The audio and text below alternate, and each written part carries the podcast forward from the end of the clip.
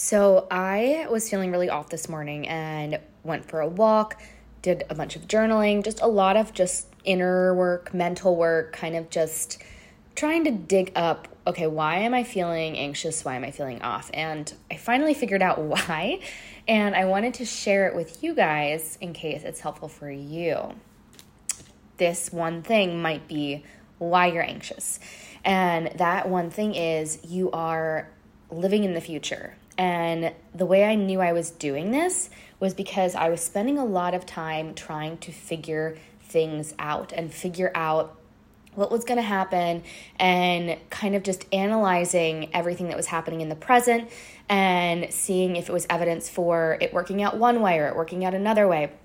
And I've been kind of living in this state of being very sensitive to and therefore reactive to kind of what's currently happening in my life because I'm letting it mean something about what's going to happen and using it to try to figure out what's going to happen. And that is not living in the present. And wow, I already felt anxious again, just like explaining what I was doing.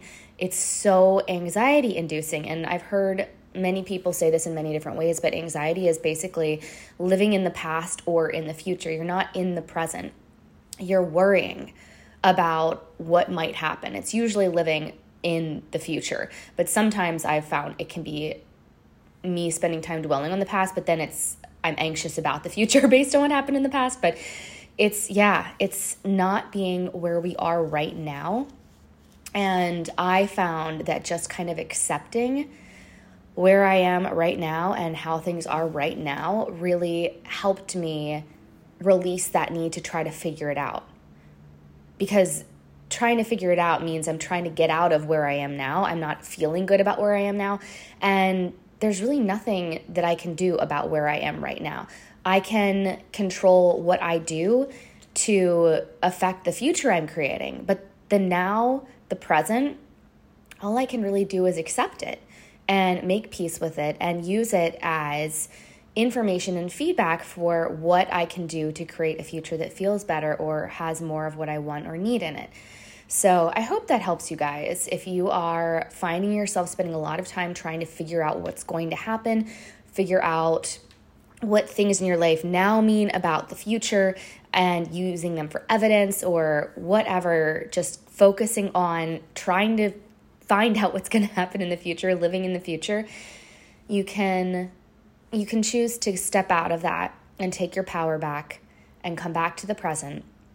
And I guarantee you you're already going to feel some sort of relief. And for me, accepting has been, and I did a whole blog post on this and talked about it in my podcast on the magical human experience that was focused on anxiety. I talked about how accepting is so, so, so powerful. And it's when we accept things as they are, accept ourselves as we are, then we can change.